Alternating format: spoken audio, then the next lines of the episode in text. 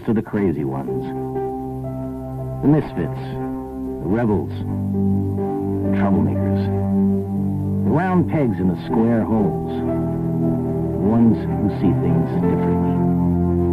They're not fond of rules, and they have no respect for the status quo. You can quote them, disagree with them, glorify or vilify them, but the only thing you can't do is ignore them. Change things. They push the human race forward. And while some may see them as the crazy ones, we see genius.